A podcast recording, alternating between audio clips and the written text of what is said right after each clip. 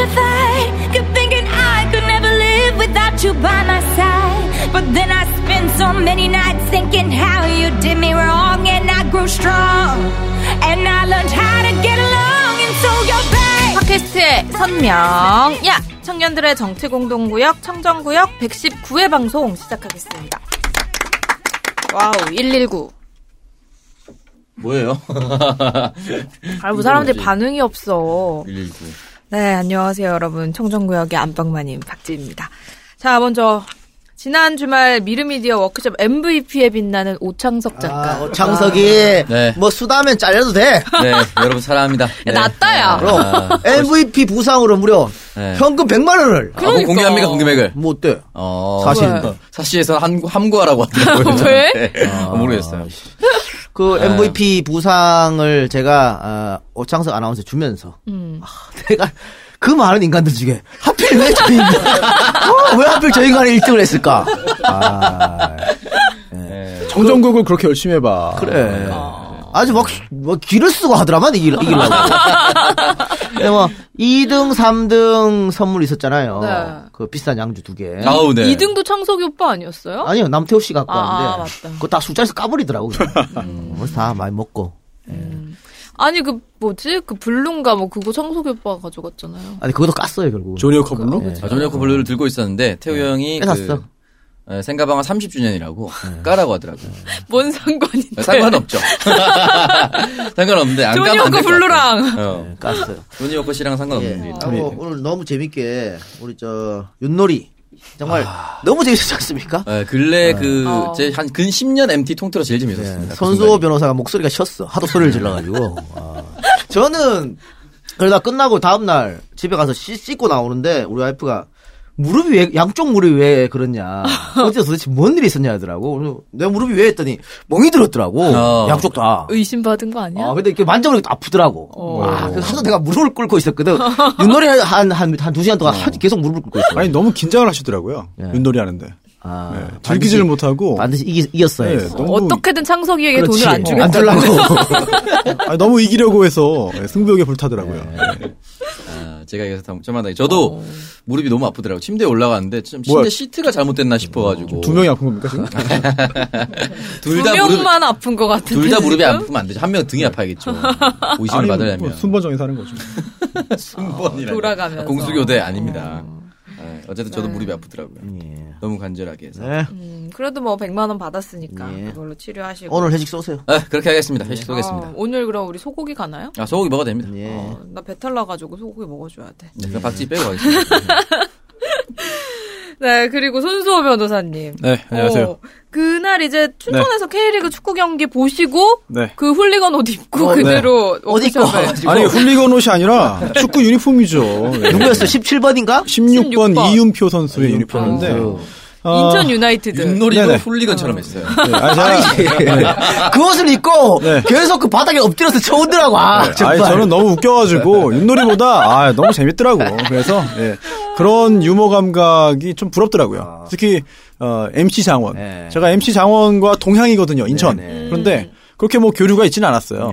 네. 가끔 지나가다 몇 번 보고 그런 게 전부 다인데 어마어마한 잠재력이 있더라고. 네. 그렇게 원래- 웃긴 사람 처음 봤어. 원래 행사 MC 전문이에요. 아 진짜. 어, 거의 그래서, 예. 거의 진짜 몸값. 아니 저는 그, 어 대단해. 저 우승 가고 네. 두 번째는 기억에 남는 게 두 번째는 선수 등판 밖에 기억 계속 엎어져서 어, 예. 아니, 쓰리 연구전에서도 혹시 제가 뭐 일부러 웃는 거 아니냐, 네. 할거 없으니까 웃는 거 아니냐 그러는데, 저 정말 웃겨야 웃거든요. 근데 억지로 이번에, 아, 네, 아, 억지로 웃을 수가 없지. 내가 왜 억지로 웃어? 정말 뭐가 있다고. 영혼을 다해서 웃으시죠. 아, 참, 나 너무 배가 아파서, 너무 웃다 보니까 배 근육이 아프더라고. 어, 그날 좀 축구 경기 보고 가서 또, 윷놀이 하고 또 중간에 또 먼저 일어나가지고, 또 죄송합니다. 다시 한번. 미르미디어 직원들에게 중간에 일어난 점 미안하다고 네. 아무도 모르는 말씀드려야겠네요. 아무도 몰라요. 아, 진짜요? 네, 아무도 예, 몰라요. 어. 근데 뭐 제일 재밌는 거 윷놀이 즐기고 가셨으니까. 네, 윷놀이, 윷놀이 딱 하고 왔어, 집에. 박지훈 예. 제일 재밌을 때 뻗어가지고 어, 너무 아쉽겠다, 진짜. 선수는 먼저 뻗고 그거 할 때 일어났어. 그래, 네. 아우, 나 사실 가가지고. 그게 더 효- 예, 효율적이었어. 자고 한 시간 넘게 잤을 것 같아, 나. 예. 자고 일어나가 윷놀이 하고 왔어요. 아, 근데 술 술을 게임. 몇 잔을 드시고 뻗은 거예요? 술 게임? 세 번 연속 걸렸거든. 그래서- 세잔 먹고? 예, 세잔 먹고, 딱 자고. 시- 실컷 자고 일어나서 윷놀이 하고 딱 집에 왔습니다. 확률적으로 있을 수 없는 거 있잖아요. 왜 여러분 아는 그 저 해적 배꼽 배꼽기. 아, 칼도 네. 꽂는 거. 어, 그거 구멍이 한 어떻게 20여 세개 번이 있더라고. 네, 연속? 24개인가 뭐 있어요. 근데 연속 세번 걸렸어. 자, 하나에 한 번에 걸립니다 하고 누르니까 탁 걸. 걸려버려. 아 대단해요. 예, 괜찮아요. 예. 복이에요. 윷놀이 재밌으니까 뭐. 예. 저는 윷놀이 사실 굉장히 좋아해서 어 제가 즐기는 게임 중에 하나가 바로 그 한게임 윷놀이. 네, 한게임 윷놀이입니다. 예. 어, 웃을 게 아니라니까. 현지라고. 그러시는 거 거기는 아니에요? 해설을 홍장원이 하지 네. 않기 때문에 안감 흰양말도 없고 한번 해봐 재밌어. 네, 그리고 이동영 작가님 네, 나오셨습니다. 반갑습니다. 잡스러운 연애 출연하셨다고요? 그 그냥 뭐 전화 인터뷰 한 것 같은데 음. 내가 다시 한 것 같은 데는 뭐 대리인이었어요. 비몽사몽에서 했거든. 아 듣기로는 내가 1등해서 30만 원을 나한테 주겠다고 방송했다더라고. 음. 뭐 아직 연락이 없어요. 어. 그 30만 원을 볼모로 잡아가지고 후원도 막 쏟아지고 있더만. 음. 이걸 듣고 있다면 MC 장원 측에서는 빨리 30만 원을 가지고 오기를 바랍니다. 예. 아니, 근데 신발은 재율이가 그렸어요, 별? 신- 아 신발이요? 네. 예, 좋은 거예요. 건순정 실장이 아 진짜 유치하게 신발 새로 샀다고 밟고 갔어요. 방금. 나이 50 먹고 그러기 쉽지 않거든. 통계 이런 게 여론조사 이런 게 스트레스 많이 받나 봐요.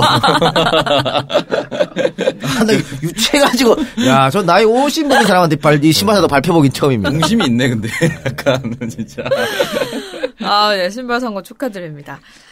자, 지난 방송 청취자 의견 소개해 드리겠습니다. 달달모카님께서 올려주신 의견, 우리 오 작가님께서 읽어주시죠. 네, 완벽한 타인. 감독님이 이 작가님 팬인 듯 이서진 핸폰 벨소리가 흐흐 해주셨는데 답글에 울릴 때마다 청정구역 청정구역이라고 해주셨습니다. 음, 이게 네. 글로리아 게이너의 I Will Survive가 이서진 씨 핸드폰 음악으로 나오고 아 그래서 어, 영화 재밌다는 소리가 어, 있더라고요. 이거 재밌다 그러더라고요. 저 봤거든요. 어, 어, 재밌어요? 추천드립니다. 진짜 진짜? 재밌어요. 오. 근래 본 것 중에 한국 영화 중에 제일 괜찮아요. 오 그래요? 쓸데없이 몇 백억 투자하는 것보다 네. 진짜 거의 연극이랑 다름없어요. 왜냐면 거의 한 장소거든요. 어. 진짜 잘 말씀드렸어요, 아, 재밌게. 진짜? 괴물보다 재밌습니까?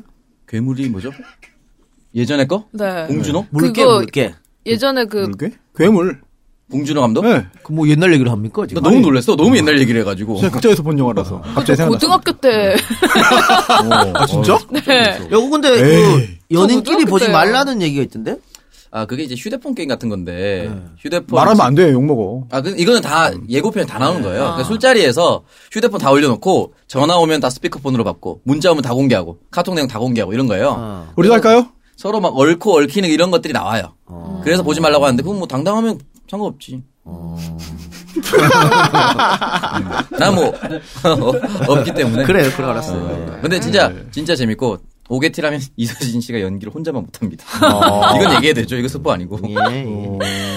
네, 그리고 똥파리 퇴치님께서 올려주신 의견, 손 변호사님이 읽어주셔야 할 것 같습니다. 예. 손수호 씨. 나 같은 해 중학교 출신 학생회장인데 음. 우리 학교 비하 발언했어. 아, 오. 운동장에 막 바늘 굴러 다니고. 알겠네. 알죠, 알죠. 예, 예. 어. 다음에 동창회 할 때 한번 보자고. 흐흐흐. 부평갑 추천. 야. 이런 말을 했네요. 그, 아니, 근데 벌써 조직 동창회로 움직입니까? 이 친구 중학교 졸업하고 계속 연락했습니까? 아니면은 아니요, 아니요. 아 이번에 예, 예, 예, 예. 어, 어, 뭐 하고 있답니까? 학생회장 출신인데. 어, 지금 저기 조그만 자영업 하고 있습니다. 어, 예, 예. 그래요. 자영업 하고 있어요. 예. 이분 입장에서 되게 큰 자영업이라고 생각할 수도 그러니까. 있는데 또 이분 자영업도 자영업 규모도 비하하네요. 그러니까. 조그만, 조그만이라고. 조그만. 아, 조그매. 예. 아, 큰 사업 이제 점점 크게 해야지. 예.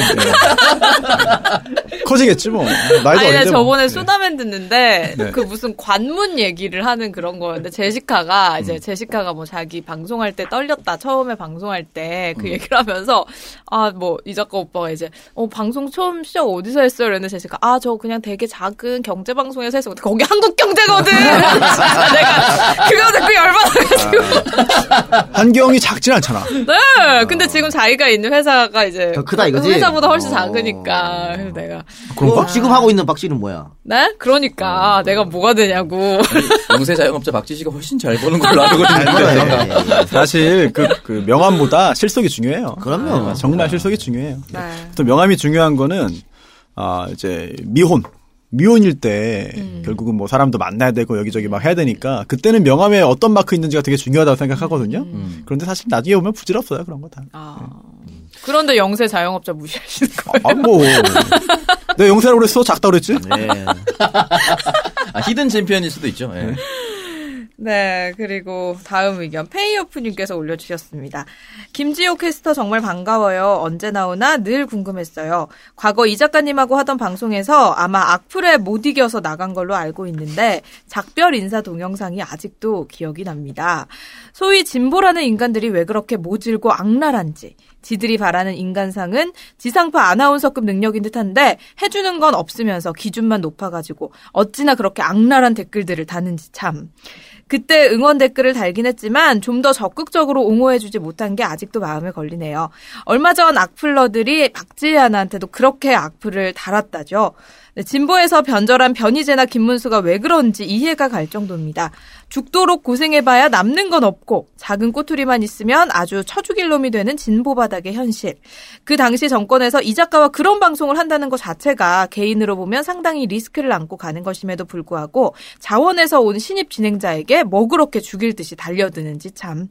물론 신입이라 방송 진행 능력이 당시 박누리 씨나 후임 전미란 씨에 비해서 부족했던 건 사실이지만 새로운 새로운 인재를 키운다는 생각으로 좀 더 보듬어주면 안 되는 건지. 여하간 공중파 기상캐스터로 가셔서 잘하고 계시니 그나마 다행입니다. 악플에 너무 상심하지 마시고 응원하던 사람도 많았다는 거 알아주세요. 애처, 애청자분들, 진보 팟캐스트에 얼마 없는 여성분들 작은 실수나 미숙함은 좀 눈 감아주고 좀 더 사랑하고 아껴줍시다. 아니면 악플러 니들이 졸라 잘난 여성 진행자들 좀 섭외해다 주던지. 맞아, 이 개새끼들. 아, 여기 되게 뭐랄까 좀 왜요? 되게 능숙한 아니 네. 어색해요 저. 어, 잘하네. 욕쟁이랑 방송하고 있잖아. 김용민이라고. 어. 아니 김욕민. 아니 이이좀 전에 그런 그거는 약간 예전에 그 김영옥 씨가 아 김영옥 씨 맞나? 김영 맞아. 김영옥 김영옥 씨, 예, 씨, 김영옥. 씨 맞죠? 예. 누구지? 할머니 마- 할머니 마파도에 나왔죠. 가자 십장 생각 이렇게 하는 할머니 있어요. 아무튼 김지호 캐스터님 사랑해요. 이 저도요. 작가님 팟캐에 또 나오면 늘 응원 메시지 달겠습니다. 네 이번 주 선물 어떤 분 보내드릴까요? 예? 아, 요 페이오프님 보내주시죠. 뭐. 음, 가장 큰. 장- 가장 긴 장문. 아니 우리 참고로 후임에 오창석도 있었는데 제 이름 없네요. 진행자로 작은- 보지 않았던 거죠. 작은 사업하고 있는 제 동창을 왜안 줍니까? 좀더 크면 보자. 아니 지- 크면 필요 없어 지금 줘야지. 됐어? 줘. 야 진짜 정말 내가 야 나랑 연관된 거 아무것도 안 해줘. 아 근데 동창회를 하세요 근데? 아니요 안 해. 뭐 농창이야. 동창이 안 하지. 네 그러면 저 빼고 할 수 있어요. 무료 네, 저 무료. 뭐 상담 뭐라고요? 법률 자문 뭐 이런 거좀 주세요. 더 하라고? 법률 자문 쿠폰. 내가 뭐 지금 이런 거. 몇백 건을 하고 있는데. 동창회는. 뭐 한 50 넘어가야 하더라고 사람들이. 아, 잘 안 해. 네, 지금 다들 바빠서 정신 네, 없어요. 네, 그래도 애도 봐야 되고 많으니까 그래. 젊은 사람들. 50대. 그래서 50대 밴드가 그렇게 동창회 밴드가 많다고. 아, 네이버 밴드. 음, 나도 왜 사람들이 합주를 하나 하고. 락 밴드 하나. 설마. 어, 장미여관 오, 시끄럽더만. 네. 뭐 친하세요? 아니요? 알겠습니다. 네, 페이오프님께서는 저희 방송 들으시고 공식 메일로 받고 싶은 책과 주소, 전화번호 등 배송 정보 남겨주시면 되겠습니다. 자, 공식 메일은 정치알바 골뱅이 gmail.com입니다. 자, 지난주에도 청정구역 공식 후원 계좌와 팟빵 에피소드 후원 통해서 많은 분들이 방송 후원을 해주셨습니다. 어, 지난주 공식 후원 계좌를 통해서 총 79명이 후원을 해주셨고요. 어, 팟빵 에피소드 후원은 총 132명이 참여를 해주셨습니다. 자, 모두 모두 감사드리고요. 어, 공식 후원 계좌 후원자부터 만나보겠습니다. YG 보석함 김도영 포항 해도 뒷고기 검색창에 하하 대리운전 앱 다운로드 이용해 공방 취미방 개봉 오류동 프라모델 아산 둔포 황소야 반영구 자연 눈썹 남자 눈썹 바램 그리다 용인 사거리 감자탕 맛집 민속촌 24시 감자탕 용인 사거리 셀프 빨래방 클린업 24 김량장점 용인 운학동 핀더스 카페 양주시 밀면집 생면 계양산 바라보며 건바위 말한다. 안경은 공덕역 3분 거리 공덕점 아이젠트리 안경 3단 고음 은나 은나 은나 뭐야? 야, 이거 뭐야. 팟캐스트계 아이유를 지금 하는 거야. 거지? 그러니까 좀더 연습해봐야겠네. 네. 천재 홈케어 방충망, 노상훈 성형외과, 모바일 게임 그려라 용사, 항공 운송, 해상 운송, 010-3868-9946, 시각장애인 안마, 불광역 7번 출구, 이조은 안마원, 네이버 검색 이조은 안마, 가로수길 데이트할 땐 반지 만들기 잼하우스, 수맥동판 와코파 검색창에 와코파. 서현역 맛집 서현역 채선당. 샤브앤 철판 쭈꾸미 채선당 채선당 오포점. 양산 베스트 비뇨기과 전주 세탁사랑 세탁차례. 마음의 소리에 귀 기울이는 의정부 소리엘 음악학원. 서울중앙시장 보그스테이크 소화샐러드 6,900원. 지희 아 이거구나. 지희 만져줘 만져줘. 묘지? 만져줘 만져줘 달에 만져줘 만져줘는 모르겠네. 네, 오창석 씨가 연습해 오세요. 네, 지렴 생리통 건조증엔 여우한의원 강남역 12번 출구 여우한의원. 쌈밥 전문점 쌈천지 네이버에 쌈천지 수도권 대리운전 기사 모집 1688에 6079 토니오디오 일산 백석동 카페 울프스 수제빵 디저트 커피 맛집 인스타 검색 카페 울프스. 프라하 민박은 캣프라하 유튜브 캣프라하 TV 많은 구독 부탁드립니다. 은경수호 사랑해. 겁나 큰 종렬이 이건 뭐야? 개연이 꼭 되어야 합니다. 괌사이 파는 투어이브 해외여행은 투어이브 박용진 3법 응원합니다. 참 맛있는 수제 과일잼 꿀잼 주문은 010-9402-8002 투어이브 홈페이지에서도 주문 가능 새차 중고차 구매는 양주 쉐보레 준호 아빠 윤, 윤상돈 팀장 010-2070에 2681. 네, 모두 모두 감사드리고요. 어, 에피소드 후원자 바로 만나보겠습니다. 네, 잘 주는 예쁜 누나. 188보다 거긴 더 크다. 아, 경북 안동 휴대폰 멀티샵. 소설가 석천 문각. 북해상동 가마솥 순댓국 에이스크로스 세사람 전명찬 팀장 주가을 아빠 꿈을 볶는 카페 커피베이 이치선이 아웃사이드 GS25 쇠속각점 박변의 묶은 고추 비만은 큐비스 성형외과 모든 가족 다하하 최욱의 풋고추 세라믹 식탁은 클럽메사 영광 남부 가스 충전소 H&G 어, 남포동 아이디어 안경, 조중동 18 꺼져, 빅사이즈 여성화 빅 이슈, 이 작가 좋아요, 아이짱이랑 전여성 최고, 나는 오늘도 반콩, 시랑, 닥터 바만스 칫솔, 하양지훈, 마성의 김피터, 카페트는 싸이 홈데코, 힘내야지, 사진은 봄내 뽀샤시, 문동 해피데이, 참외 속구멍, 동해 똥꼬네 푸죽간, 신이 상사, 개장수 07, 부산 명지 다락말, 바보피터, 장수통당, 부산대 벽산점, 피로엔 토모요, 자카주, 시카야 이 회사 다 니 거야, 각성, 웅이 0509, 고니자, 다나안, 바밤바님, 서수원 꽃집 아띠랑스, 게스이시아 폴리스점, 캣투케이트, 키다리 77, 에이스 크로스, 버터 늑대, 찌마기 영통점, 감성명함 아날로그 엔진, 동해 똥꼬네 푸죽간, 힘내야지, 윤영원, 졸라 섹시한 어준 이동영, 남한강, A컵은 172야 만나, 코네어 1230, 안동 좌빨, 도고별, 이동영 작가님 고마워요. 하반신만 친일파, BM테크 깽지 아빠, 덴물, 바이킹스 아이스 아키팀, 마산 국제주유소, 넣어도, 콧뚜레 잡고, 정스, 조효정이 쪼여정, 댄스 스포츠 동호회 스텝, 히페리온 포, 까망돼지, 기자 김묘지, 남배 문은 180mm, 영어 제2세계 JJJ 통상 빛나는 그림자 안동 피터팬 게스트하우스 수맥동판 와코파 제주 키즈 풀빌라 더럭 행복하자 아, NAML 똥파리 퇴치 영종도 파라다이스 시티 반드청년 76 도도한 강아지 유리바디 윤영환 좋냐 구소동 명물하고 찜 나 윤종대야 지식 한 스푼 조프로 요술 램프 지니 정스 그렇다고 합디다. 쇼파 식탁 가구 살 땐 라오메트 김혜정. 불타는 양갱이 일려 일견 서빈 리우 초이스 안경 만덕 주문진 원건어물 인생 닭갈비 푸드렐라 충주 헐렁이 왕족발 미아방지 목걸이 라라뿅 대동의 시작 아산 둔포 황소야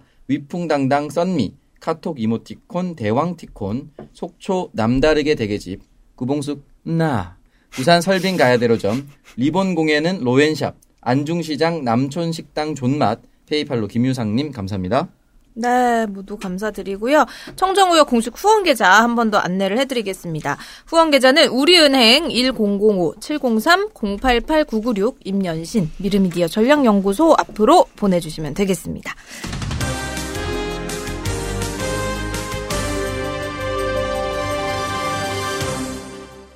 자, 그럼 지금부터 본격적인 주제 토크로 들어가 보겠습니다. 어, 전원책 변호사가 해촉이 됐습니다. 잘렸다고 하죠. 어, 거의 한 달 좀 더 걸린 것 같은데, 많은 분들의 예상보다 훨씬 빨리 잘렸어요. 그래서 아쉬워요. 음. 문자로 해촉 통보를 받았다고 하는데, 문자로 통보를 받기 전에 기사로 먼저 알았대요. 본인이 잘린 거를. 근데 이게 훨씬 예상보다 빠른 건가요? 그럼요. 그래요? 쉽고 초려해서 아니, 아무것도 한 게 없잖아. 어. 뭘 했어? 아니 뭐 한 1, 2주도 못 버틸 거다 그런 아이, 얘기도 그건- 많이 했어요.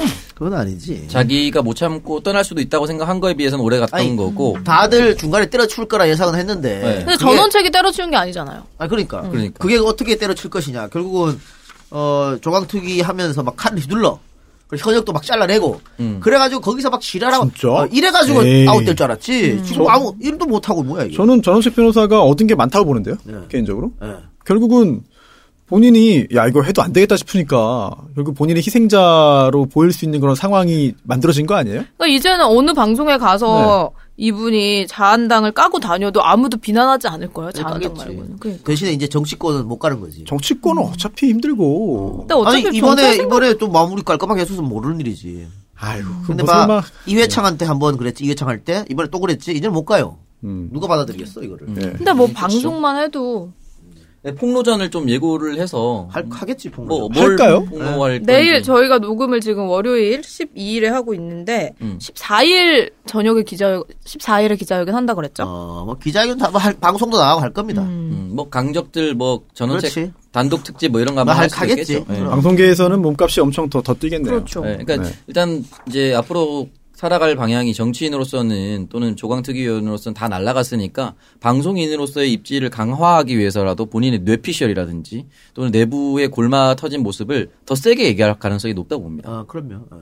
왜냐면 전원책 변호사가 변호사 안 하잖아. 하지 않나요? 안 하는 걸로 알고 있는데. 그냥 그 하시겠지. 사무실만 개설한 상태 어. 아닙니까? 하겠지. 보수 보수 논객 아닌가요? 방송만 하고 그런 것 같아. 어. 아, 근데 그게 진짜 TV에 얼굴 나오는 그 변호사들이 굉장히 뭐, 물론 수임과 이런 거 인지도 제고에 도움이 되지만 정치권으로 막 뛰어들려고 밑에서 막 사람 만나고 작업하고 뭐 술 마시고 뭐 아부하고 그런 사람들 아니고서는 잃는 것도 많아요. 왜냐면 지난번에 제가 이제 강용수 변호사 그 사건 몇 년 동안 했잖아요. 사실 네네. 여러 건의 소송을. 근데 분장실에서 그 방송국 분장실에서 어떤 분이 그러는 거야. 왠지 꽤 됐어요. 한참 됐어. 그런데 아니 변호사님 그래서 예 그랬더니 강용석 변호사 사건을 했어요. 그러는 거야. 그래서 예 그랬더니 아니 변호사님이 변호를 하세요. 그러는 거야. 그래서 예? 아 제가 변호사인데 그런 일을 당연히 하지 왜안 합니까? 그랬더니 아 아니 방송 나와서 이거 하는 다른 변호사님들은 변호사 활동 안 하는 사람이 많다. 안 하는 사람 많아요. 예. 그래서 저는 사실 아 뭐 방송인 다 됐네 뭐 그런 말 들으면 정말 너무 기분이 안 좋아요. 예. 진짜 너무 안 좋아. 그래서 이거 아예 방송을 싹 다 때려치고 안 해야 되나 예. 그런 생각도 진지하게 좀 하고 있습니다. 다 때려치고 청정구역만 네? 하세요. 청정구역은 방송법상의 방송이 아니기 때문에 할 수 있습니다. 네, 그러니까.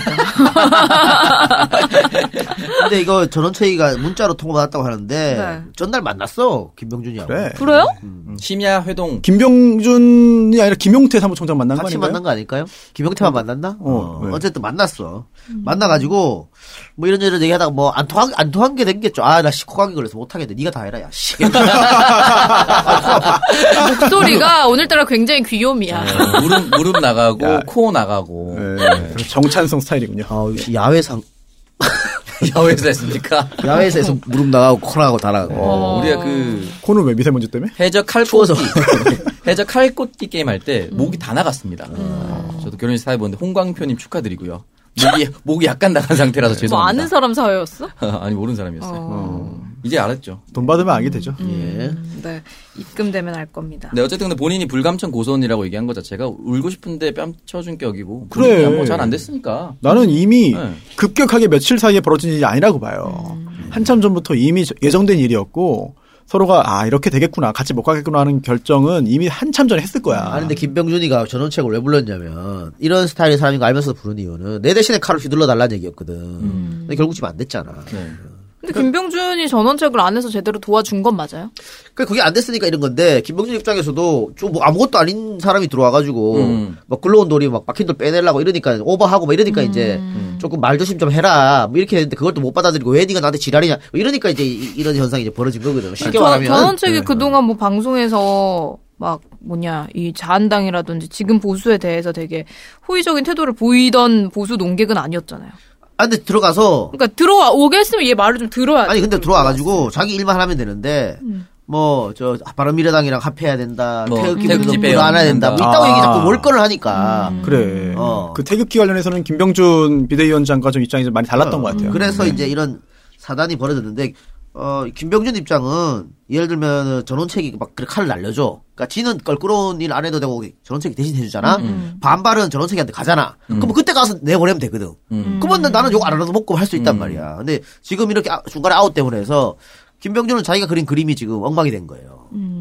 실제로 전원책 변호사한테 맡겨진 임무는 뭐 살생부라고 하는 그렇지. 뭐 친박 청산 리스트 이런 거라도 한번 시원하게 발표해주고 그렇지. 내부에서 싸우거나 잡음을 만들어주길 바랬는데 엉뚱한 얘기하고 앉아 있으니까 저는 전원책 변호사가 정치에 꿈이 없었다고 하- 생각하지만 하지만서도 본인의 어떤 정치적 영향력을 많이 미치려고 했던 것 같아요. 어, 그런 부분이 분명히 있을 거라고. 봅니다. 일단 이렇게 되면서 뭐 자한당의 인적 쇄신은 완전히 물 건너 갔고 어, 어 렵다고 봐요. 네. 끝났죠. 이제 이거 어. 전원책 아니면은 이 쉽게 할 수 있는 사람 없어. 이다 물갈이 없나? 물갈이 한다는 게 쉬운 게 아니에요 이거. 제안 오면 갑니까? 저요?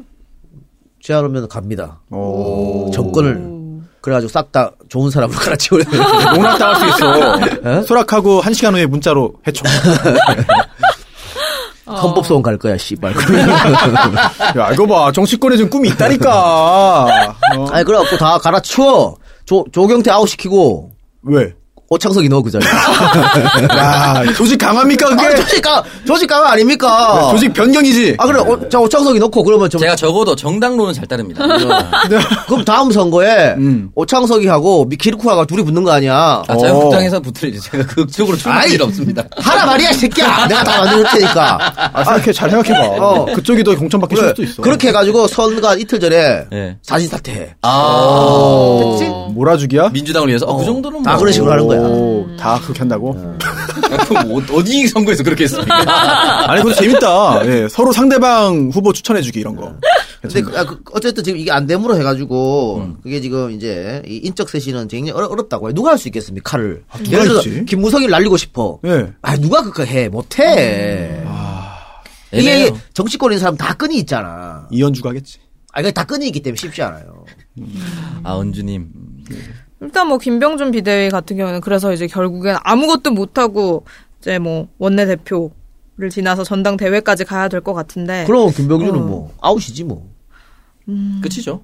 그러니까 좀 잘 이용했으면 좋았을 텐데 굉장히 안타깝습니다. 근데 이번에, 어, 김병준 위원장과 전원책 그 변호사의 그 갈등 요소 중에 또 하나가, 그, 결국은 전당대회 시기잖아요. 네, 2월이냐 7월이냐. 예. 근데 전원책 변호사 입장에서는 아니 2월에 전당대회 하려면 올 이제 다음 달 12월까지 다 조직을 다 만들어야 되는데 그 당협위원장 임명해야 되는데 그게 되겠냐? 그럼 지금 있는 사람들 그대로 거의 다 가는 거다. 그거는 개혁이 아니다라는 말을 한 거고 반면 또 김병준 위원장은 현실적으로는 보는 게 이게 맞는 것 같아요. 왜냐하면 시기가 2월로 정해진 것도 맞지만 연말에 모임이 많잖아요. 여러 가지 모임들이 있잖아. 네네. 네, 지금 이동영 작가는 휴지, 흰 휴지로 좀 코를 틀어 막았습니다. 코피 난 것처럼. 네. 어, 연말에 모임 많은데, 명함이 없다는 거야. 가서 뭐 소개도 하고 아, 인사도 내가 하고 뭐다 해야 되는데. 네, 그리고 또 누굴 초청할 때도 아 민주당 당협위원장 누굽니다 뭐 자유한국당은 누굽니다 이렇게 쭉 해가지고 부르는데 그거를 이게 누가 갈지도 애매하고 마땅치가 않다는 거예요. 그래서 적어도 이 연말 아주 그 성수기 인사도 해야 되고 모임도 많고 이런 때에 그때 명함이 있어야 되는데 그거 넘겨가지고 계속 뭐 사람 고르고 임명 안 하고 공석으로 두면은 결국은 다 같이 망하는 거 아니냐. 이런 현실적인 현실 정치인들의 정당인들의 그런 이야기를 결국은 김병준 위원장이 무시할 수 없지 않았나 이런 생각이 듭니다. 네, 그래서 이제 뭐 바른미래당 이랑 뭐 음. 같이 보수 통합을 기대했던 사람들은 굉장히 실망을 할 것 같고 그럴 수도 뭔가 있죠. 전원책이 안에서 연기됐다고 보는 거 같아요. 네. 아, 전 그리고 제일 웃겼던 게 전권 논란. 네. 전권이냐, 전권이 그 온전할 전자 써서 모든 권한이잖아요. 네. 전권. 근데 그게 아니라 전례 없는 권한이다. 이건 정말, 아, 지금까지 들었던 이런 그 변명 없는. 중에 최고인 것 같아요. 말장난이지. 아, 그러니까. 네. 이거, 이런 대접을 받고 전원책 변호사가 가만히 있을 수는 없죠, 사실. 예. 근데 이제 같이 들어갔던 나머지 도- 조강특위 위원 같은 경우에는 활동을 유지를 한다 그러더라고요. 전주에. 이해 못하네. 이해 이진곤 못하네. 전주에 어. 운명 공동체가 아니었던 거죠. 아니 뭐. 전원책 변호사와의 개인적인 인연이 중요한 게 아니라 자유한국당 내에서의 본인들의 정치 경력이 중요하니까. 그분들은 그럼 정치를 향한 뜻을 한번 이렇게 확고하게. 아니 전주현 씨는 하려고 했었어요. 지난 지난번에 총선에서도 예, 지난 총선에 그 비례대표 상위 라고. 공천이라고 언론 보도까지 나왔어요 직전에. 근데 저도 그래서 축하 인사를 보냈는데 그래. 나중에 안 됐더라고. 네. 어, 어, 나 그, 그래. 박근혜가 틀었다는 얘기가 있었지 당시에. 어, 경쟁자가 있었죠. 경쟁자라기보다는 견제자가 있었지. 지금 구속돼 있나요? 모르겠어요. 네, 그래서 이제 뭐 전원책 변호사가 14일에 기자회견을 한다고 하니까 그 자리에서 과연 어떤 폭로가 나올지 기대를 예. 해보겠습니다. 그리고 어 지금 이현주 있잖아요. 네네. 음, 이현주 자한당. 이현주가 자한당 지금 아니지. 아니, 자한당 갈라 그러지. 어. 네. 밤이당. 갈라 그래? 갈라 공식적으로 그런 말 없잖아. 아, 공식적으로 없죠. 그러니까. 지금 근데 운동을 그쪽 진영으로 옮겨가려는 거 아니야 지금? 계속 아니 그래서 지금 추측이지. 그거 그렇게 너무 단정적으로 하면 또 안 돼. 그 이현주랑 뭐 부산에- 좀 있으세요? 영도, 영도. 부산에 간다 얘기 있잖아요. 김부성. 근데 손학규가 너 좀 조심해라. 예. 음. 근데 이번에 이현주 뭐라 했냐면 네. 내 마음이다 그랬어. 아니, 그러니까 이현주 입장에서 고맙지. 나 앞으로 계속 하겠다 그랬어. 그래서. 그게 예. 자한당 갈 마음이 없어 그게 안 나오지. 여기도 아, 그러니까. 불감청 고소원이에요. 아니, 그래서 지금 자- 바른미래당 쪽에서도 이현주 의원을 이렇게 공개적으로 건드리면 안 돼요. 몸값만 또 이렇게 올려주는 거야. 안 돼요, 그러면. 근데 저는 사실상 영도 자유한국당 행을 본인 스스로 입으로 얘기했다고 느끼는 게 한국일보 인터뷰 기사가 나왔습니다. 총선에 다음에 부산 영도구 가려고 지역 돌고 있다는 얘기가 있는데 맞냐니까. 지금으로서 할 얘기가 아니다. 총선 얘기할 때가 아니다. 이렇게 얘기했거든요. 영도 여고 출신인가요? 네, 영도 여고 출신. 만약에 본인이 안 갈 거면 나의 지역구는 광명이다. 음. 광명을 지키는 게 우선이다. 이렇게 얘기하죠. 근데 네. 영도에 대해서 뭐 총선 얘기할 때가 아니, 아니 라는 것 자체가 이현- 영도 가겠다는 뜻이에요. 이현주가 바보도 아니고 전- 강명에 나가 무조건 져요 이번에. 음, 이번 또 거기에 양, 양기대가 준비하고 있거든. 네. 아, 무조건 져. 아, 그 미리 얘기해도 됩니까? 뭐 어때? 준비하는 거야. 뭐. 네, 전 광명시장이죠. 어. 그래 안 돼요. 그래서 이현주 생각은 그리고 바른미래당으로 당 간판 달고 나가면 무조건 또 지니까. 네, 박종진 맞죠? 전국 어디서 될 데가 없습니다. 그래서 지금 생각할 때, 아, 그러면 영도, 김무성이 안 나온다니까. 지금부터 펌프 치는 겁니다. 뭐 정치하고 그런 거지 뭐. 근데 참, 아 정치라는 게 온갖 욕망이 다 드러나는 것 같아. 그래서 저런 거 보면은, 아 정말 저걸 저렇게 한 번 더 하고 싶나. 온갖 뭐 어디서 뭐 자기가 자기를 자기가 모르는 사람으로부터 욕을 먹는 거잖아요. 네, 어? 맞아요. 지금 이현주 비판하는 겁니까? 예, 이현주하고 끈이 있지 않나요? 내가 응. 어, 이현주 묻혔어. 뭐가 있지? 없나요? 뭐가 있지? 모르겠는데. 이현주 묻혔어, 바로. 뭐, 뭐 있지? 전혀 없는데. 언묻었다. 방송에서 언급하지 않는 걸로 하겠습니다. 선배 변호사죠, 뭐. 예. 언급하지 않는 걸로 하겠습니다. 저희, 저희 방송에서 언급하지 네, 않겠습니다. 네. 이 정도는 하고 넘어가죠. 뭐. 네, 뭐 여기서 저희, 아, 네. 네. 광고 듣고 와서 다음 주제로 뭐, 뭐? 넘어가겠습니다. 뭐야? 스피드 퀴즈입니다. 돌잔치, 칠순잔치, 가게 홍보, 체육대회, 창사기념일. 정답 기념품 아, 문제를 끝까지 들으셔야죠. 이럴 때 사용하는 판촉물이나 기념품, 답례품, 단체 선물 등을 취급하는 전문업체로서 국민을 위해 제대로 일하는 언론과 정당에 후원을 하는 판촉물 전문업체는 어디일까요? 정답 네피알 네? 어디라고요? 네피알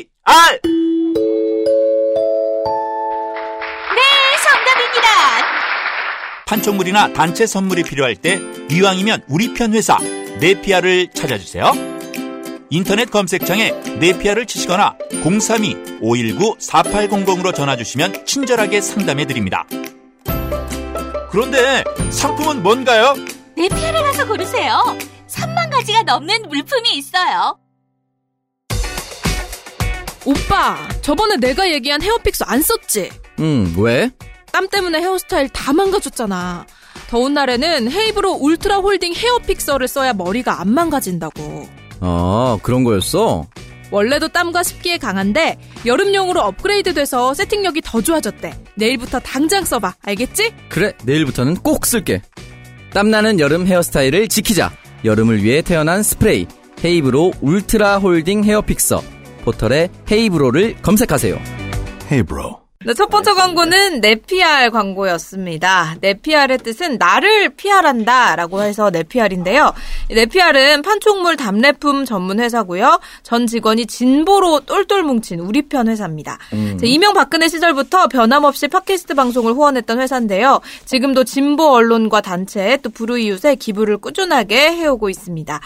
자, 기업의 행사나 명절 단체 선물 같은 주문의 수주를 받고 있고요. 종교 단체, 동호회 행사 기념품, 그리고 결혼, 돌잔치, 칠순잔치 등 누구나 한 번쯤은 단체 선물이 필요할 경우에 찾아주시면 됩니다. 자, 홈페이지는 www.nepr.co.kr이고요. 전화번호는 032-519-4800, 032-519-4800입니다. 자, 카카오톡 아이디 네피알이라고 검색을 하시면 카톡 상담도 여러분 가능합니다. 자, 두 번째 광고는 세팅은 자연스럽게, 유지는 강력하게 헤이브로 울트라 파워 픽서입니다. 자, 여러분은 지금 쓰고 계시는 헤어 제품 만족하고 계신가요? 자, 왁스는 다루기 어렵고 젤은 너무 빨리 딱딱해지죠.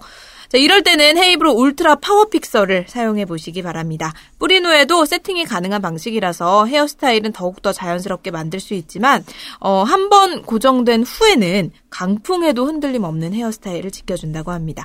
자, 우리 출연자분들도 다들 만족하면서 사용하고 계시니까요. 여러분들도 지금 바로 헤이브로 검색해 보시길 바랍니다. 자, 계속해서 다음 주제로 넘어가겠습니다. 어, 김앤장 경제팀이 지난 금요일에 전격 교체가 됐죠. 그래서 후임으로는 이제 경제부 총리에는 홍남기 국무조정실장, 그리고 청와대 정책실장은 이제 김수현 사회수석이 맡게 됐는데, 어, 사실 뭐 이건 다들 예상한 인사였지만 시기가 좀 빨라졌다라는 말이 있습니다. 어, 이기 경제팀 출범 하게 되면서 어 뭐 김수현 신임 실장이 이제 경제부 총리 경제 사령탑이다라고 얘기를 했어요.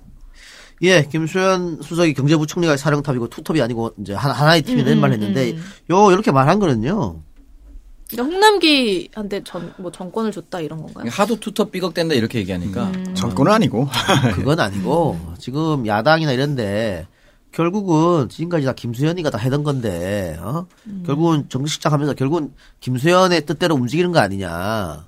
이거 이런, 이런 말이 지금도 나오고 있어요. 그래서 그거 아- 그거 아마 부식시키기 위해서 굉장히 겸손한 모습으로 경제 사령탑이 다 하는 거지. 나는 뭐 이렇게 얘기한 것 같아요. 왜냐하면 또 문재인 대통령이 어, 경제와 사회 예. 둘 중에 또 사회가 뭐 우선이라는 취지에 뭐 그런 뜻으로 해석될 만한 또 언급을 최근에 또 한 바 있어요. 그렇다 보니까 아, 김시 김수현 실장이 그 위에 있는 거 아니냐. 대통령의 뜻이 뭐 그렇죠. 거기에 있는 거 아니냐라는 그런 네. 짐작을 사람들이 하니까 거기에 대한 그런 그 해명을 한 거죠. 예. 그리고 김수현 실장이 참여정부에서도 어, 핵심 인사였었잖아요. 예. 그런데 뭐 다들 알겠지만 부동산 정책 결과론적으로 실패한 거 아니야.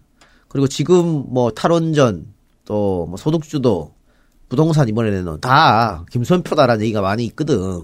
그래서 그걸 본인도 그걸 인식하기 때문에 이제 이렇게 하면서 조금 겸손한 모습, 머리 숙이는 모습 보여준 거예요. 그리고 자유한국당 찾아갔잖아. 가서 저 장재원 만나고 막 계속 그런 고개 숙이 했었잖아. 그러니까 그런 차원, 차원이었다. 이렇게 생각하면 되겠죠. 근데 사람은 바꿨잖아요. 사람 바꿨는데 네.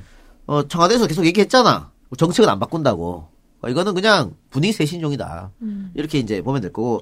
근데 그, 이번 인사를 국무총리가 저 추천했다고 얘기를 했어요. 네. 근데 사실은 뭐 그 얘기를 굳이 할 필요가 있을까?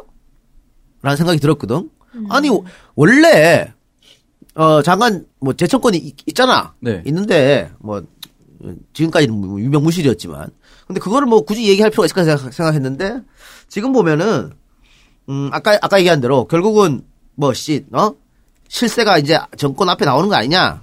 이런 말을 방지하기 위해서, 아, 대통령이 아니고, 뭐 다른 사람이 총리가 했다. 추천했다. 뭐 이렇게 그렇게 해석하면 좋지 않을까 싶어요. 뭐 다른 언론에서는 대통령이 국무총리한테 힘을 실어준 것이다. 그래서 이낙연을 다음 뭐 대권 주자로 생각하고 있다라고 하는데 뭐 아직 멀었는데 뭐 이렇게 하여튼 아유 오바 오바. 개씨 오바를 하고 자빠졌어. 야당 같은 경우에는 뭐 김 실장이 경제 문외한이다. 경제 전반을 거시적으로 총괄할 식견도 능력도 없다. 이런 식으로 하면서 이제 김수현 실장 때리기에 나서고 있습니다. 아 그래도 경제부총리 있는 거 아니야. 그래요. 근데 뭐 뭐가 문제라? 그 내가 얘기했잖아. 김수현이 다 알아서 하는 건데 왜 그러냐 이런 거라니까. 근데 그렇게 따지면 씨, 그 이, 이 뒤에는 변장균이 있다. 뭐 또 이럴 수 있는 거야. 한도 끝도 없는 거지. 정동영 평화당 대표 같은 경우에는 이제 참여정부 시절에 부동산 정책 실패하지 않았냐. 여기에 대한 책임도 묻더라고요. 아니, 정동영 대표는 참여정부에 대해서 할 얘기가 있나요, 본인이? 그러니까 지는 뭐, 니뭐 했는데 그러면? 어? 본인이? 당 대표까지 해놓고는. 아, 그리고 정동영 대표가 이렇게 에, 말할 필요가 없는 게 그래 실패했다 치자고. 실패했으니까 이번에 더 잘, 잘할 수 있는 거 아니야? 결국은 김수현 실장의 어, 꿈은 집값을 잡는 거예요. 음. 네. 부동산은 끝났다는 책도 쓰기도 했었고 이거 독서 모임에서 자, 또 부동산을 잡는다는 게 뭐예요? 구체적으로. 집값 더안 올리게 만드는 거지. 안정화시키는 거지. 그래서 우리 서민들도 집을 살 수 있게끔 만드는 거죠. 어, 그런 거 집값 잡는다는 건데 참여정부 때 집값 잡으려고 하다가 더 떼어버렸잖아. 네. 더 떼어서 그러면 당신 책임이지. 왜 시장에 안 맡기고 찌- 괜히 어설픈 정책 편행해서 이렇게 됐냐. 근데 어 이번에 정부가 여러 가지 집값 잡으려고 대책이 내놨다가 계속 또 뛰어올랐잖아. 희한하게. 그다음 최근 최근 저 내놓은 정책이 들어맞아가지고 지금 더 이상 안 뛰고 내림세가 보이는 거 보인 거 아니에요. 네, 네, 그렇죠. 그래서 뭐 지금 지금 잘하고 있는 거 아니야 그러면. 그러니까 그때 만약에 실패했다면 그, 그때 실패를 교훈 삼아서 더 잘할 수 있는 거지. 저는 그렇게 봐요. 그래서 이걸 이걸 가지고 뭐 어쩌라고 그러면. 음, 김수현 실장이 집값을 잡을 수 있다라고 보시나요, 다들? 그렇게 되길 바라야죠. 예, 바래야죠 뭐. 저는 근데 집- 집값을 잡는 건 이 사람 한 사람이 잘한다고 해서 사실 될 건 아닌 것 같아, 내가. 보기엔. 그래. 결국은 집값은 오르게 돼 있어요. 음. 집값이 어떻게 내려가? 아 내려갈 수도 있겠죠. 음, 집값이 내려가면 오히려 더 큰 문제죠, 예, 지금 예. 상황에서는. 그러니까 오르긴 올라도 완만하게 오르느냐. 그치. 뭐 그런 그런 문제가 있으니까. 뭐한 달에 1억씩 뛰고 이거는 약간 비정상적인 근데 거고. 지금의 집값이 과연 특히 수도권 서울 집값이 과연 정상적인가? 그런 네. 그런데 발표- 보는 각도에 따라 진짜 예전에도 한번 우리가 여기서도 이야기했던 것 네, 같은데. 예, 어, 이제 전 세계 주요 도시들 있잖아요. 경제 중심 큰 도시들, 그 도시들의 아, 이제 집가 상승 또는 아, 아주 고급 주택들의 그 가격 상승과 비교를 해야지. 이거를 그 비교 대상을 좀 서울에 또 서울에서도 또 요지에 있는 그런 그 가격은 부동산의 가격은 오를 수밖에 없어요. 그리고 전국에 있는 그런 부동산의 가치가 사실 달라요. 그 다른 게 현실이잖아요. 그렇죠. 그런데 어떻게 어 지방만큼 서울도 그 정도의 그 수준을 유지하는 게 맞다. 그 정도 상승폭을 유지하는 게 맞다. 그렇게까지는 그렇게 얘기는 아니잖아요. 예, 그래서 이게 지금 이룰 수 없는 목표를 설정을 하고 이거를 신임 그 경제 어, 관련 그 관료들에게 짐을 주면은 결국은 다 부메랑으로 돌아옵니다. 아니 지금처럼만 하면 돼. 그러니까 예. 예. 근데 지금은 지난번에 올랐던 게 너무 올랐기 때문에 조금 조정 국면이죠. 어쨌든 네. 뭐 이렇게 잡고 있으면 되지 뭐 그래. 그리고 이 그 주택 가격 상승이라는 게 전 세계적으로 볼 때 오르는 곳은 올라요. 그 아니 서울하고 비- 외국하고 비교해서 서울의 어떤 그 상승이 굉장히 특이하다 이러면 모르겠는데 또 보는 각도에 따라서는 그게 그렇지 않다는 그런 조사들도 있거든요. 그래서 너무 민감하게 아니 그러니까 하면 안 될 것 같아요. 그래서 정책이 있는 거잖아. 네. 그러니까 수호 말이 맞다면은 그냥 시장에 버려두면 돼. 오르든지 말든지 내려가든지 말든지. 근데 정부가 정책을 가지고 움직이는 것은 목표가 있다, 있다는 거잖아. 잡겠다잖아. 그, 그 목표대로 하는 거지. 근데 그 잡겠다는 목표를 지금 사람들이 박- 국민들은 원하니까. 그걸 그대로 하는 건데 실패하면 실패한 나름대로 책임을 져야 되는 거고. 예를 들어서 경기 부양으로 집값을 띄우겠다.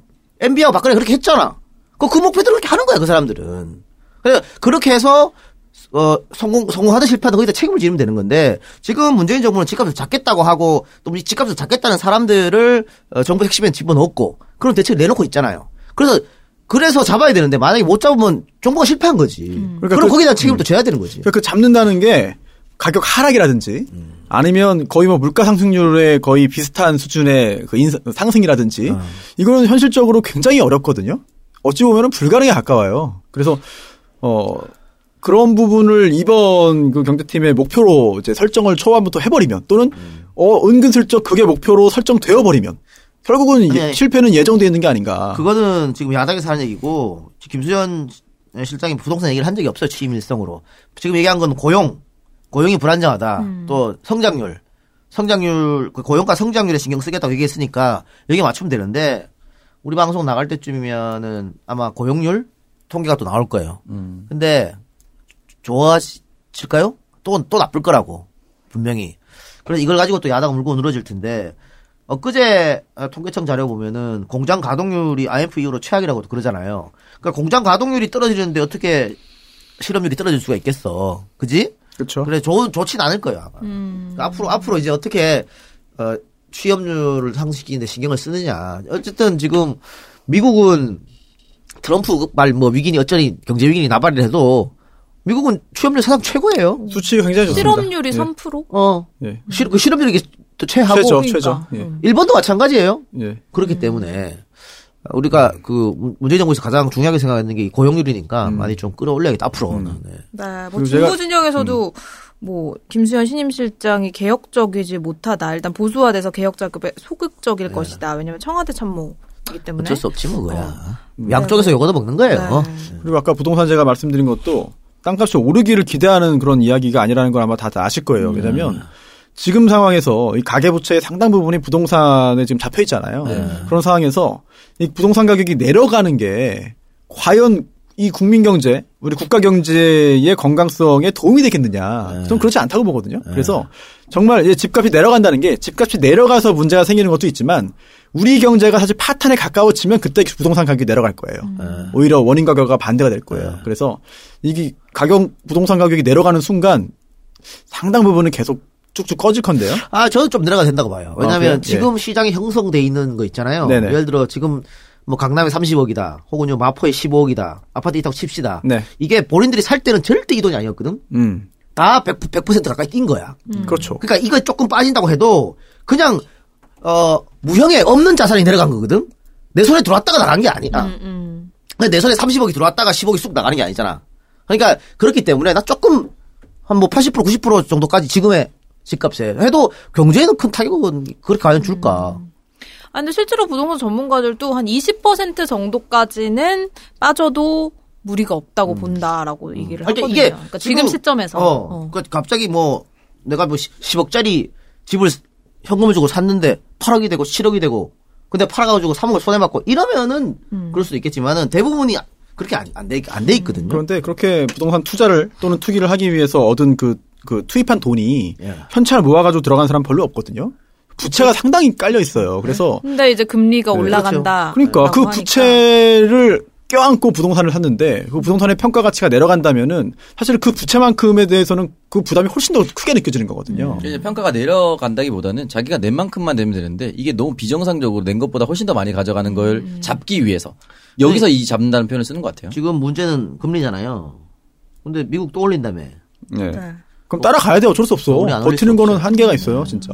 네. 그럼 또 주식 시장 뭐 깨지지 동결을 버티면 하겠다라고 얘기는 하는데. 아 올려야 될 거예요. 어. 결국은 올리는 거는 시간 문제고 또 바로 올릴 수 없기 때문에 올릴 수 있다라는 그 아주 약간의 뉘앙스를 조금씩 줄 겁니다 이제 서서히 그럼 그런 내용이 얘기가 나오면 시장은 또 바로 반응하거든요 그렇죠. 그럼 부동산 가격은 사실 더 떨어지지 않을까요? 금리를 오르면 떨어질 가능성이 있죠. 네.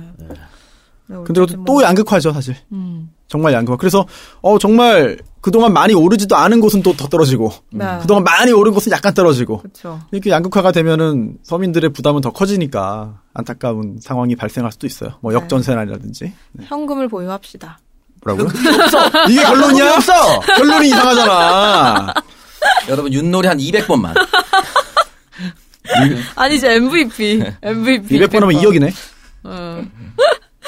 네, 그리고 이제 예산 심사 중이죠, 지금. 근데 이, 이 중에, 어, 이 와중에 경제부총리가 교체가 된 건데, 어, 예산안 처리 끝나고 나서 12월 초에 이제 경제부총리 후보자에 대한 인사청문회를 열기로 했기 때문에 예산 심사에는 이제는 뭐 문제는 없을 것 같습니다. 아 그래 이걸 이걸 가지고 또뭐 꼼순이 뭐 그러고 있어. 왜 하필 이때 교체했냐 뭐 이런 건데 뭐. 그냥 교체를 해도 지랄이네. 어, 맞아 뭘 해도 지랄하는 거니까요. 네, 저희 여기까지 얘기 나눠보고요. 광고 듣고 와서 오창석의 동병상련 코너로 이어가겠습니다. 너 피부가 요새 몰라보게 좋아졌다? 어, 유황온천에 다녀왔거든. 뭐? 너 어제 나랑 놀았잖아. 응, 유황온천에 다녀온 듯 피부가 보들보들해지는 비누를 썼다는 거지. 아, 유황온천한 느낌이 든다? 그 정도로 좋다는 거지? 아니, 진짜 유황을 원료로 쓴 비누야. 어? 진짜 유황이 들어간 비누라고? 그래, 정제된 유황에 피부에 좋다는 어성초로 정성스럽게 빚고 거기에 발효 숙성시킨 한방 재료도 더해 6주간 숙성해서 피부 자극까지 줄인 바로 디아페 비누. 피부 각질, 모낭충, 여드름에 효과적이지. 그럼 온몸에 다 좋겠네? 샤워할 때도 난 디아페 비누만 써. 지금 네이버 검색창에 디아페 비누 검색만 해도 피부 트러블이 사라지는 느낌? 야, 그건 심하다. 여보, 무슨 일이야? 어젯밤에 가게에 도둑이 들었어. 어떡해? 경찰에 신고는 했어? 음, 신고는 했는데 증거가 없으면 잡기가 힘들대. 그래? 그럼 걱정 안 해도 되겠네. 우리 얼마 전에 CCTV 설치했잖아. 근데 야간에도 잘 찍혀 있을까? 당연하지. 야간에는 적외선이 나와서 어두워도 문제 없대. 그리고 최신 200만 화소 CCTV라서 얼굴 식별도 가능하대. 다행이다. 우리 빨리 CCTV 확인해 보자고. 이제 세이프 CCTV에서 CCTV 신규 설치, 업그레이드, 그리고 AS까지 상담 받아보세요. 부산 경남 지역 출장 상담, 견적은 무료입니다. 010-7140-9030 네, 첫 번째 광고는 디아페 비누 광고였습니다. 안정적으로 정제된 유황을 기본으로 해서 이 보습에 좋은 제주도산 마유 오일을 더한 디아페 비누. 유황의 살균 효과로 피부 트러블에도 굉장히 좋습니다. 이 피부에 좋은 한방 재료와 품질 좋은 고급 오일을 사용한 디아페 비누로 여러분 피부 관리 시작해 보세요. 학생들 여드름 완화에도 많은 도움이 되고요. 몸이 건조해지시는 부모님께 선물을 하셔도 좋습니다. 온 가족 피부를 책임져주는 디아페 비누 세안뿐만 아니라 목욕할 때도 꼭 한번 사용해 보시길 권해드립니다. 유황 온천에 다녀온 것처럼 차츰 피부가 보들보들해지는 변화를 느낄 수가 있다고 합니다. 자, 네이버 검색 창에 디아페 비누라고 검색을 해주세요. 자, 그리고 두 번째 광고는 신규 광고입니다.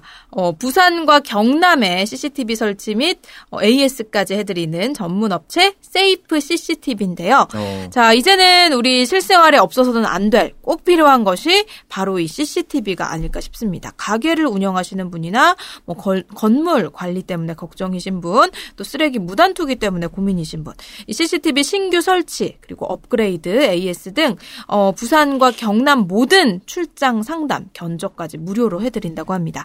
자 그리고 설치 후 2년 동안은 무상 AS로 유지 보수 걱정 안 하셔도 되고요. 여러분 고민하지 마시고 지금 세이프 CCTV로 문의해 보시기 바랍니다. 전화번호는 010-7140에 9030, 010-7140-9030이고요. 설치 후기는 safecctv.org 블로그입니다. safecctv.org에서 확인 가능합니다.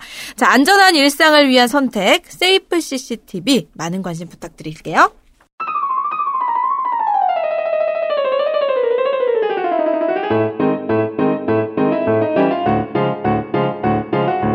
오창석의 동병상련 코너 시작하도록 할게요. 자, 오동상 오늘 어떤 사연 도착했나요? 네, 오늘 어, 버스 운전기사와 관련된 사연 도착했습니다. 바로 읽어드릴게요. 그렇게 보고 싶어 했던 박지 아나운서를 목동 조연탄에서 봤지만 헐. 여자친구 때문에 아는 척도 못하고 사진 한 장 같이 못 찍은 31살 182 남자 박하영이라고 합니다. 어. 박하영 씨, 당시 조연탄 박지 누구랑 있었는지 제보 주시기 바랍니다. 요거 약간 어, 나- 살짝 협박의 느낌이 나네요. 내가 알고 있다. 어, 나는 조연탄에서 봤다 이거죠. 입 다물고 있을게. 아. 야, 이년아 새벽 2시에 조연탄 왜 있어, 저 남자랑. 뭐 이런 거잖아. 그러니까 자기가 180이라고 자기는 키가 크다는 걸 알렸어요. 네, 한 번은 이분 만나야 될 것 같네요. 조연탄 다 먹고 어디 갔냐, 뭐 이런 것 같아. 예, 봤겠죠. 예, 예. 예, 맛있었을 거예요 아마. 예. 저는 버스 운전기사입니다. 저는 아버지의 사업을 하기 위해서 버스 운전 경험, 실력을 쌓으려고 버스 운전을 시작했습니다. 제가 버스 운전을 한다고 했을 때 주변 지인들은 그 나이에 웬 버스 운전이냐라며 다른 걸 해라라고 말을 참 많이 했습니다. 그때마다 제 사정과 버스 기사들이 어느 정도 경력을 쌓으면 어떻게 대우를 받고 일하는지 말해주면 그제서야 아하라며 괜찮네라고 말해줍니다. 아니, 버스, 그, 서울시내 버스 운전기사, 혹은 고속버스 버스, 고속버스 운전기사도 있잖아요. 네네. 대우 괜찮아요. 음. 들으면 놀랄걸? 음. 꽤 많이 받고 다녀요. 다만, 그, 그냥 내가 대형 일종 땄다고 해서 바로 할 수가 없어. 네, 경력. 경력이 있어야 돼. 그러니까 그게 좀, 경력 쌓을 때까지는 좀 이렇게 고생하시는데, 그리고 들어가면은 굉장히 좋아요. 괜찮아요. 네.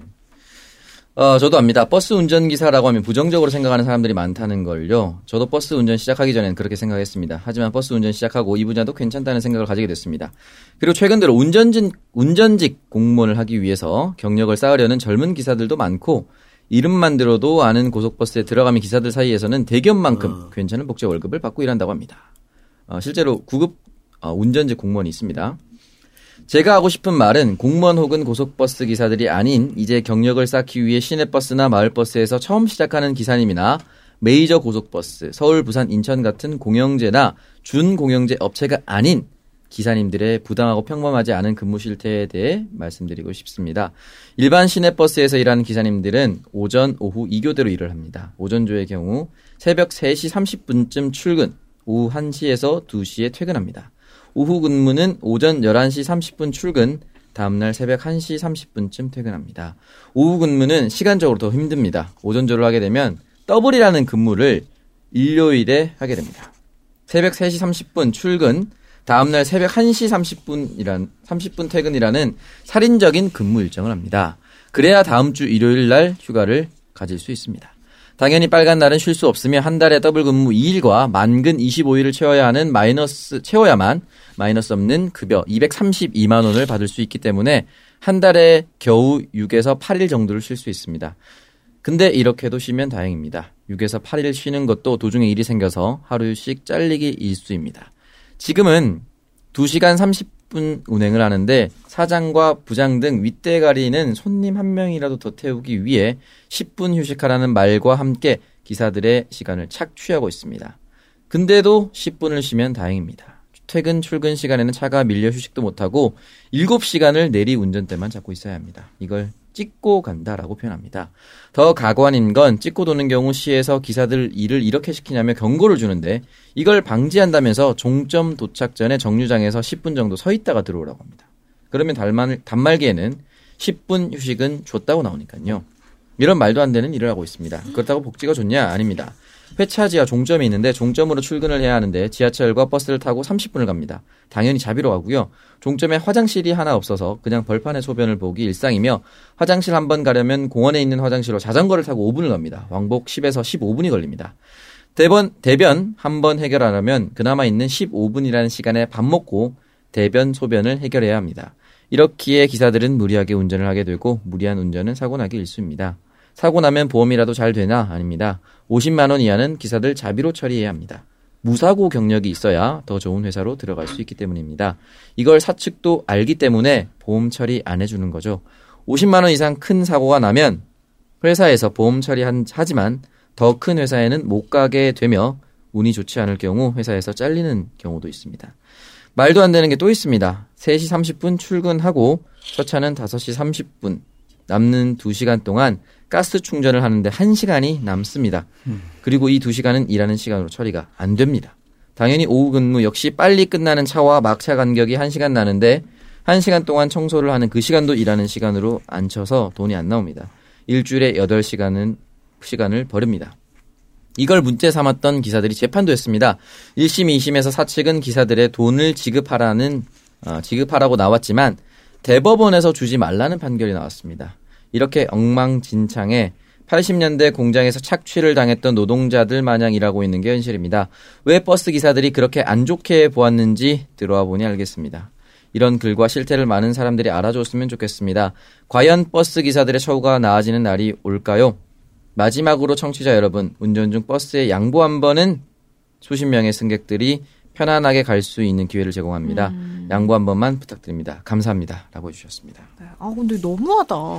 이게 최근에 그 광역버스 졸음 운전으로 그 버스 운전기사가 가드레일을 들이받는 일도 있었지 않습니까? 사실 이 대부분의 일들이 이런 경무로 인해서 벌어지거든요. 근데 이 경우, 사실 제가 출마했었던 사하구 을에도 다대포 앞에 바로 버스 종점이 있어요. 근데 거기는 사실은 휴식 공간이 있었어요. 화장실도 안에 있었고 버스 정비소도 있어서 이분의 지금 버스 종점 상황과는 조금 다르지만 사실 뭐 열악한 게 사실인 거죠. 어, 그리고 뭐 가스 충전하고 이런 것들도 다 근무 시간에 포함을 안 시키고 그냥 자기가 나와서 일을 하면서도 어, 제대로 된 임금을 받지 못한다는 게 조금 억울할 것 같긴 합니다.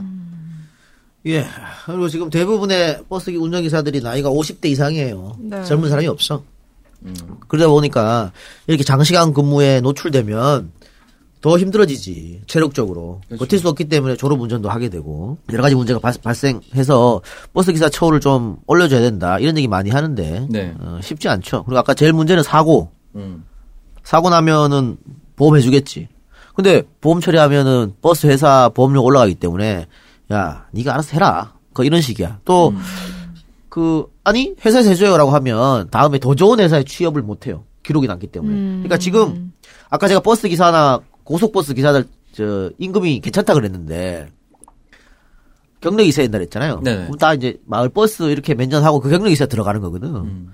근데 만약에 무사고로. 어, 이런 일이 벌어지면 못 들어가지. 음. 그 마, 지금 마을 버스 운전하고 하신 분들 다 꿈이 시내 버스 기사나 고속버스 기사 되고 되고 싶어 하는 게 꿈이에요. 네. 그러니까 늘 을로 살 수밖에 없는 거지. 이 사실 좀 음, 법원의 그 판결도 좀 애매한 게제 기사를 봤는데요. 2012년 2월 1일 근로기준법 제50조 3항에 보면 근로기준 근로시간을 산정함에 있어서 작업을 위해서 근로자가 사용자의 지휘 감독 아래에 있는 대기 시간 등은 근로시간으로 포함하는 규정이 마련됐지만 이게 또 어, 판결은 또 천차만별입니다. 이게 그 말씀드렸던 1, 2심 판결에서 대법원에서 주지 말라는 판결 나왔다는 거 있죠.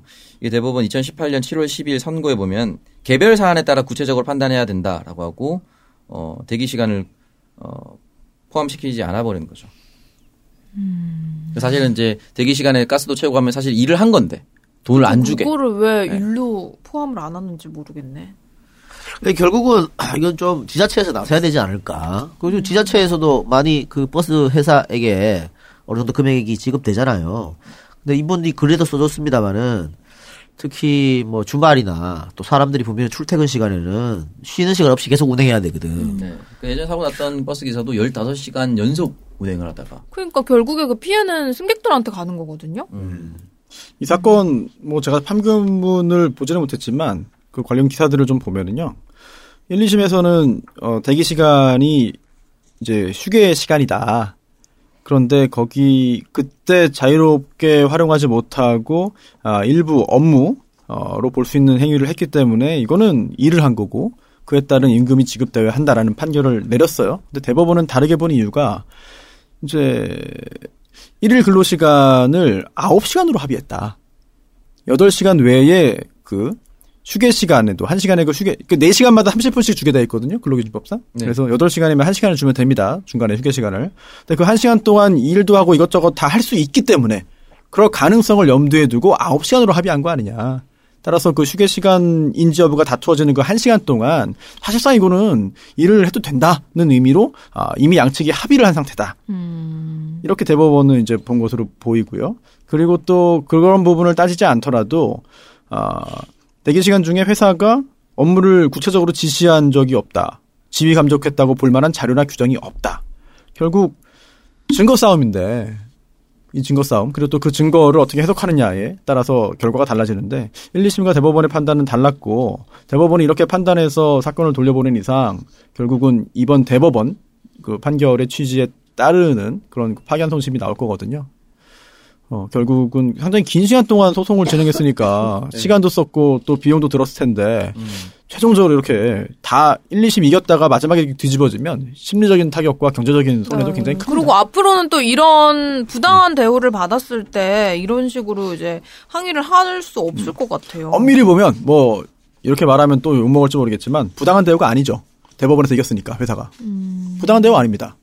근데 1, 2심에서는 1, 2심이니까요. 아, 네, 제가- 증거 자료가 없다고 해서 이- 그냥 이렇게 끝난 게 조금 무언의 압박이나 이런 것들 사내 문화나 이런 것들이 있을 수도 있는데 예, 여기 보면은 그 말씀하셨듯이 자료가 없음 이렇게 돼서 다 끝났거든요. 저기 사례 보면은 이미 반영된 시간을 초과해서 차량 점검, 청소, 연료 주입 등의 업무를 하였다고 볼 만한 자료가 없다. 그리고 대기 시간 중에 원고들에게 업무에 관한 지시를 하는 등 구체적으로 원고들을 지휘 감독했다고 볼 만한 자료가 없다. 뭐 이런 등등의 내용이 나오거든요. 또 네 번째 사유는 간섭하거나 감독해야 할 업무상 필요성도 크지 않을 것으로 보인다.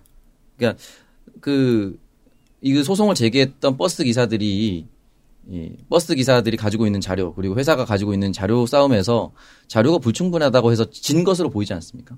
그렇죠. 아니 이게 원고잖아요. 회- 그 이제 운전 기사들이 원고가 민사 소송에서는 증거를 다 제출해서 결국 판사를 설득하고 그 증명을 해야 돼요. 근데 그게 못하면 뭐 증명 책임 분배 원칙상 원고가 패소하게 되는 거고 매우 안타까운 상황인데 대법원이 이렇게 한번 판단을 한 이상 거의 뭐 이렇게 끝났다고 봐야죠. 근데 요 버스가 대중교통이잖아요. 네네. 뭐 공공재적 성격이 강한 거고. 네.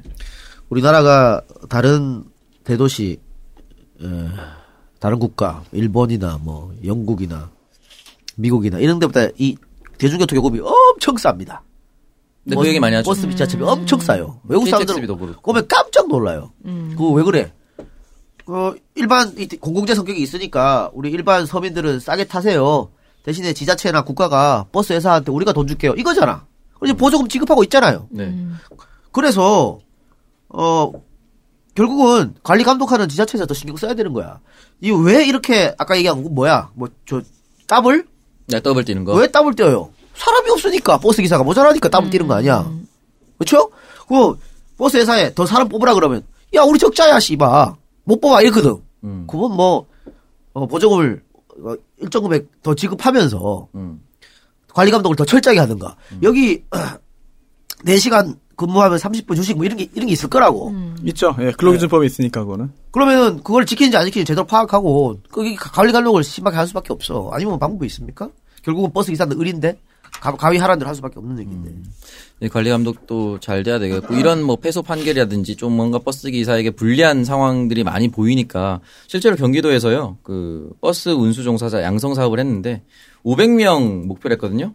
328명이 이수했다고 합니다. 어. 이 기사에 보면은 그러니까 쉽지 않다는 거죠. 네, 420명이 신청했고 그 중에 100명이 거의 나가서 떨어져서 328명만 이수했다는 거는 음. 여기에 지원 자체를 안 한다는 거죠. 이 현실이 안 좋고 그렇다 보니까 계속 악순환이 되는 것 같아요. 지금 다들 서울시 시내 버스 하고 싶어 하세요. 근데 마을, 마을 버스 한 경력 한 2, 3년 있어야 됩니다. 음. 근데 마을 버스 2, 3년 하, 그 박봉에 아 힘들잖아. 근데 마을 버스 2, 3년 하면 서울 시내 버스 탄다는 보장이 있어? 또 시험 쳐야 되거든 그거. 왜 가고 싶은 사람 많은데 자리는 좀 적, 적잖아. 음. 그래서 지난번에 아- 아마 제주도에서 버스 기사 모집했을 때 4천만 원 넘었거든요 연봉. 그때 전국에서 다 몰렸다고. 그러니까 지금 이분도 준 고용제나 뭐 저 임금 좀 많이 받는 기사들 또 고속버스 기사분들 말고 다른 힘들어하는 기사들 때문에 써- 써준 거거든. 그러니까 버스 기사가 다 똑같은 건 아니고 힘든 분도 있고 좀 그런 분도 있고 하니까 어 우리가 저 특히 마을 버스 기사분들을 마주치면 조금 더 친절하게 우리가 대하고 요즘은 좀 덜하지 않나요? 폭행이라든가 버스 기사 폭행이라든가 좀 처벌을 어, 세게 하니까 어, 시- 큰일 나죠. CCTV도 막 달려 있고. 음, 아, 그분 그렇게 하는 사람들은 진짜 처벌 진짜 그래. 심하게 했으면 좋겠습니다. 얼마 전에 중국에서 그렇게 해갖고 다리로 밑에 떨어져 갖고 엄청 많은 사람이 죽었더만. 아, 예, 맞아요. 예, 그렇죠. 자기 모르게 뭐- 벽돌 아니었는데 벽돌 들고 때린 뭐, 거 아니었나? 뭐 버스에서 그렇죠. 폭행하고. 네. 기사를 이렇게 폭행을 하는 건 기사뿐만이 아니라 그 승객들의 안전까지 위협을 하는 거기 때문에. 그리고 우리도 작년 올해인가요? 올해 작년 계속 그 고속도로에서 고속버스 졸음 운전으로 또 많이 사망했잖아요. 음. 그리고 또 겨울 결국은 올해 장시간 운전 때문에 그런 거 졸음 운전이. 그렇죠. 충분한 휴식 시간을 줘야 되는데 일단 이것 이 말씀하셨던 이것부터 하나씩 잡아 나가, 나가야 될 것 같아요. 10분 휴식은 10분 휴식이든지 30분 휴식이든 정당하게 지켜주는 거예요. 그러니까 종점 들어오기 전에 그 정류장에서 10분 쉬다가 들어오라고 했잖아요. 근데 정류장에서 쉬다가 들어가는 것과 진짜 버스를 세워놓고 편하게 쉬는 건 완전 다르거든요. 그래서 이런 꼼수를 일단 잡아내는 것부터 시작을 해야 될 것 같아요. 예. 그리고 근데 종점에 화장실도 하나 안 돼 있다는 건 좀 문제 그건 있는 좀거 아닙니까? 충격적이네요. 어, 너무 충격적이에요. 저 선거 운동할 때 가면은 화장실 이런 게 잘 돼 있더라고요. 근데 아직도 이런 다른 지역에 이런 게 있다는 것 자체가 좀 놀랍습니다. 아니, 버스 기사님들 하여튼 하시고 바랍니다. 그리고 이게 결국 재판까지 간 거잖아요. 근데 네. 아 재판에서 참 1, 2심 이기고 3심에서 뒤집어지면 이거 정말 하늘이 무너지는 그런 경험을 하는 건데 아 참 이거 근로자분들이 받을 충격을 상상해 보면은 저도 참 가슴이 정말 매우 아픕니다. 예. 네. 오늘 회식은 조연탄 합시다. 조연탄 문 10시에 닫습니다. 아, 오창도 쓰는 날인데. 아, 진짜 조연탄 진짜 너무 맛있거든요. 진짜 맛있어. 어, 제가 사고 싶- 살 때도 그 기분 좋게 사고 싶은데. 조연탄이 뭐야? 고깃집인데 고깃집. 제주도 연탄집, 돼지를- 연탄구이. 아, 돼지, 네. 돼지, 오늘 돼지 안 먹어요. 오늘 소 먹습니다.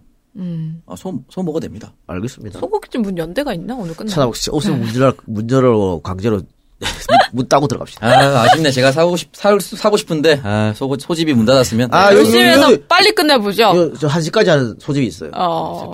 뭐, 지킵니까? 저, 저, 뭐야, 그 식당 가고로 같이 하는. 음. 아니요, 이제 정육점이랑 같이 하는. 요 1시까지 합니다. 글로 갑시다. 갑시다. 네, 좋아요. 잠깐만 이거 오창석 작가가 그 대법원 판례를 올려줬네요.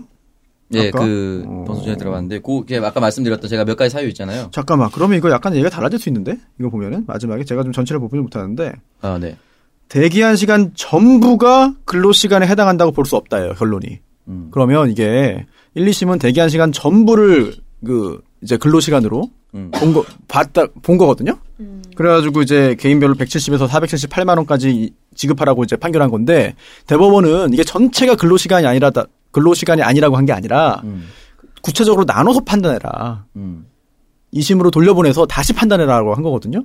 그렇다면 완전히 전패가 아니라 일부는 근로시간으로 인정되어 가지고 임금을 지급받을 가능성이 지금 있는 상태 같아요. 이 판결문 결론 자체가.